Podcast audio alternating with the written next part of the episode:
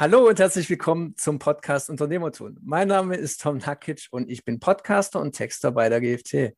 Mein Name ist Sven Franzen und ich bin Unternehmer und Marketingstratege und schön, dass ihr heute wieder dabei seid. Ja, schön, dass ihr wieder bei einem weiteren Thema bei uns seid und wir haben uns in den letzten Wochen so ein wenig das Thema Startups auf die Fahnen geschrieben und dieses Mal dreht es sich im engeren Sinne auch so um ein Thema, nämlich um das Proof of Concept. Für all diejenigen, die das noch nichts sagt, werden wir auch erstmal bereden, was das überhaupt ist. Und deswegen, Sven, an dich erstmal die Frage, bist du mit sowas schon mal in Berührung gekommen und was genau ist das deiner Meinung nach? Tatsächlich bin ich mit einem Proof of Concept noch nicht in Berührung gekommen. Ich habe damals einfach angefangen und gestartet. Ich weiß aber, dass ein Proof of Concept die Überprüfung des Geschäftsmodells ist. Das heißt, funktioniert mein Business, funktioniert das, was ich davor habe, so in der Realität wirklich, also eine quasi Realitätsfaktencheck meiner Idee und meines Geschäftsmodells, damit ich einfach äh, schon weiß, ob es sich auch in der Realität so darstellt. Dein Proof of Concept war ja mehr oder weniger ein Prozess, der ja stattgefunden hat, während du deine Ideen schon an erste Kunden verkauft hast. Deswegen so generell die Frage, wer sollte so ein Proof of Concept denn erstellen und wann spätestens sollte das stehen? Also ich kenne Proof of Concept häufig aus dem Startup-Bereich, gerade da, wo dann auch für Investorensuche oder durch die Integration von Investoren eben auch Fremdfinanzierungen mit an Bord geholt werden sollen. Da braucht man den Proof of Concept nicht nur als überzeugendes Argument, sondern es ist natürlich auch wichtig, seine Investoren und sich selbst auch und das Investment selbst zu schützen, dass das am Ende auch alles so aufgeht wie im Businessplan geschrieben dann stellt sich natürlich auch die Frage, wie ich so ein Proof of Concept überhaupt erstelle und wie der aussieht. Was kannst du dir denn da vorstellen? Wie, welche Inhalte gehören da rein? Also da ich noch nie eins geschrieben und gebraucht habe, ist mein Wissen da natürlich etwas begrenzt. Aber das, was ich bisher gesehen habe bei den Startups, die ich in einem Accelerator betreue als Mentor, ähm, es, es geht tatsächlich hauptsächlich darum, in dem Proof of Concept darzustellen, dass es funktioniert. Man braucht also einen eindeutigen Beweis, dass tatsächlich ein Break-Even nach einer gewissen Zeit, die man mit Indikatoren messen kann und auch beeinflussen kann, eintritt und man damit auch den Investoren oder Venture Capital äh, zur Verfügung stellenden Partnern klar und deutlich machen kann, zu welchem Zeitpunkt denn wirklich das Investment sich gelohnt hat oder auch Rendite bringt und zurückgezahlt wird. Und dafür muss man wirklich schauen, dass man zum Beispiel in einem kleinen Testprozess einfach mal Testkäufer äh, sozusagen äh, für das Produkt begeistert und dann auch befragt, warum sie das gekauft haben, ob sie den Preis angemessen fanden, wann sie es wieder kaufen würden. Und ich denke, es geht dabei hauptsächlich um einen Teil der Marktforschung und um ein direktes Umsetzen der Idee im kleinen Rahmen, bevor man dann eben mit Investoren und mit Accelerators in die Skalierung und in das richtige Aufbauen des gesamten Geschäftsmodells geht. Genau, Marktforschung ist da auch das richtige Stichwort. Ich kenne ein Beispiel, da hat ein Unternehmer ein neuartiges Nahrungsergänzungsmittel auf den Markt werfen wollen und hat da erstmal eine Anzeige in einer entsprechenden Zeitschrift für Bodybuilder war das sogar geschalten und geschaut, wie da überhaupt die Nachfrage dann ist. Also dieses Produkt gab es zu diesem Zeitpunkt noch gar nicht, aber nachdem dann viele Anfragen reinkamen zu diesem Produkt, dann war das schon mal ein Beweis dafür, dass es einen Markt dafür gibt. Kennst du denn weitere solche Methoden, wie man das überprüfen kann, ob denn für mein Produkt ein Markt überhaupt vorhanden ist? Also die Methode, die du gesagt hast, ist natürlich sehr, sehr bekannt. Die hat damals auch Dropbox eingesetzt. Dropbox ist ja eine bekannte Cloud.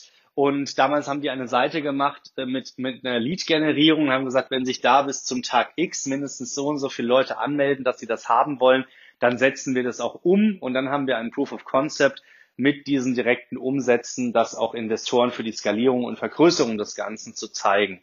Das andere ist natürlich, dass man vielleicht eine Art Prototypen entwickelt, den man schon mal präsentiert, zum Beispiel auf einer Messe und auch da schaut, dass man schon Leads einsammelt von Interessenten, die das möglicherweise kaufen wollen.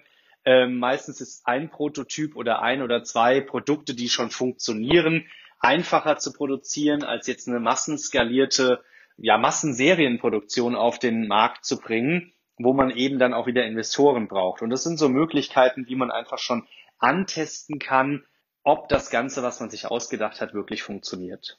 Und dann geht es natürlich auch darum, was einen guten Proof of Concept auszeichnet. Natürlich muss dieses möglichst nah am Markt sein oder möglichst nahe die Realität abbilden und dementsprechend viele Beweise dafür sammeln, dass es einen Markt gibt. Was zeichnet für dich denn auch so einen guten Proof of Concept aus? Du begleitest ja manche Startups als Mentor. Vielleicht hast du da ja auch aus deiner Erfahrung ein paar Sachen gesammelt. Die Antwort ist so kurz wie verdutzend möglicherweise. Ein guter Proof of Concept muss einfach überzeugend sein. Das heißt, er muss ein Beleg, ein Beweis dafür sein, dass die ganze Sache funktioniert. In dem Moment, wo der Proof of Concept, Proof für Englisch Beweis, mich nicht als Investor überzeugt, in das Geschäftsmodell einzusteigen und auch die ganze Thematik jetzt mit einem Investment in die Skalierung zu bringen, in dem Moment erreiche ich als Startup oder als neue, neuer Gründer mit meiner Idee eben nicht mein Ziel. Und wir haben ja eben schon so ein bisschen gezeigt, was da so alles möglich ist, eben mit AB-Testings, mit Messen und Anzeigen, ob in Suchmaschinen online oder auch eben offline in äh, Anzeigenheften, wie du das genannt hast, einfach da zu schauen, welche Zielgruppen interessiert das, wer ist bereit, das zu kaufen und in einem Umfang von X, wie viele kaufbereiten Kunden hatte ich dort und die tatsächlich an der Stelle auch sofort als Beweis darzulegen. Ich habe in einer Kundengruppe mit Anzeigen von Beispiel jetzt 1000 angesprochenen Kunden gleich 100 Kunden gefunden, die kaufen würden, wo eine aktive Kaufbereitschaft vorhanden ist. Das ist ein klarer Beweis, der mich überzeugt, okay, dann scheint das auch wirklich messbar, gerade im Online-Marketing mit Anzeigen, mit vielleicht einer Website, mit Bestellfunktion. Da ist das nachweisbar und dann weiß ich, das scheint auf dem Markt anzukommen und ich glaube auch an diese Idee. Du hast es jetzt auch kurz angesprochen. Es geht ja vor allem darum, mit diesem Proof of Concept irgendwelche Finanziers oder halt Investoren für seine Idee zu gewinnen. Bei dir war das vielleicht nicht so nötig. Dein Startup, die Geschichte kennen ja viele davon, aber vielleicht kannst du ja auch nochmal davon erzählen, wie es bei dir denn so abgelaufen ist. Im erweiterten Sinne kann man das als Proof of Concept verstehen, wie du diesen Weg gegangen bist. Ja, also tatsächlich habe ich ja relativ früh gegründet, noch zur Schulzeit. Ja, ich war damals 16, als ich mein erstes Unternehmen gegründet habe. Mit 15 hatte ich schon die Idee und im Prinzip war mein Proof of Concept, dass ich, bevor ich eine Firma gegründet habe, das war für mich damals ein Riesenschritt, habe ich tatsächlich schon parallel zur Schule angefangen, Projekte zu machen. Teilweise ehrenamtlich für Vereine, teilweise für Freunde meines Vaters, die selbst ein Unternehmen hatten und eine Website brauchten weil wir mit Webseiten ja gestartet sind. Und da habe ich dann sehr schnell gesehen, oh, das Interesse ist hoch und das Interesse ist auch so, dass die schon gesagt haben, willst du nicht da was für haben? Kann ich dich vielleicht auch weiterempfehlen? Was wären denn die Preise?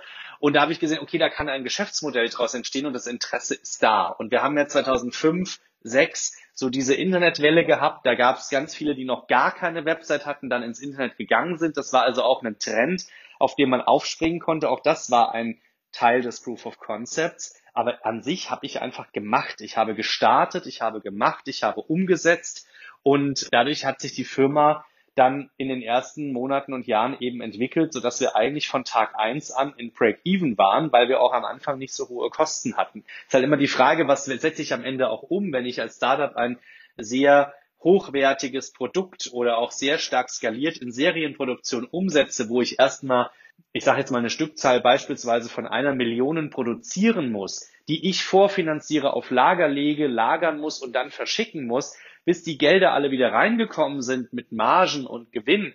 Bis dahin habe ich einen langen Zeitraum, den ich erstmal auch überbrücken muss und dafür brauche ich einfach so ein Investment und eine Skalierung, das ist ganz klar.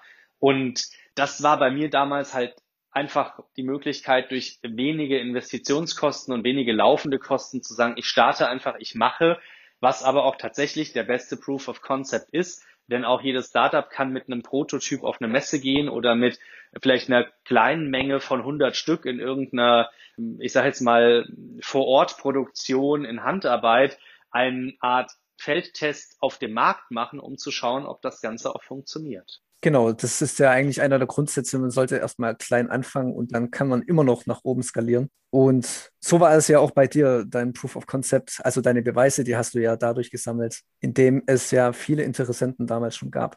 Ich wäre jetzt soweit eigentlich durch mit meinen Fragen. Falls du jetzt noch irgendwelche ganz wichtigen Tipps, was das ganze Thema angeht, hast, dann hast du jetzt nochmal die Gelegenheit dafür, das unseren Zuhörern mitzuteilen. Ansonsten beenden wir hier die Folge. Ja, tatsächlich kann ich nur sagen, liebe Zuhörer, startet als Startup mit einem kleinen MVP, ja, einem Minimal Viable Product und schaut wirklich, dass ihr dieses Produkt, ob als Minimal Viable Product oder als Prototyp, einfach auf einem Testmarkt bei einer Messe äh, einer bestimmten Zielgruppe auch testet.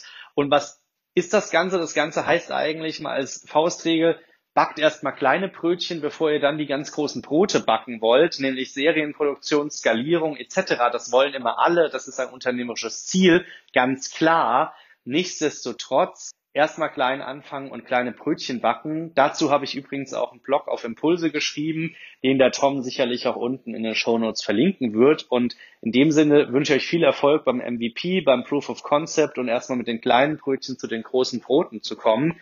Und äh, toi, toi, toi für eure Idee und euer Unternehmertum und eure Gründung. Ja, viel Erfolg dabei und falls ihr Fragen habt, dann schreibt uns gerne dazu und wir hören uns dann spätestens zum nächsten Mal wieder. Macht's gut. Bis dahin, ciao.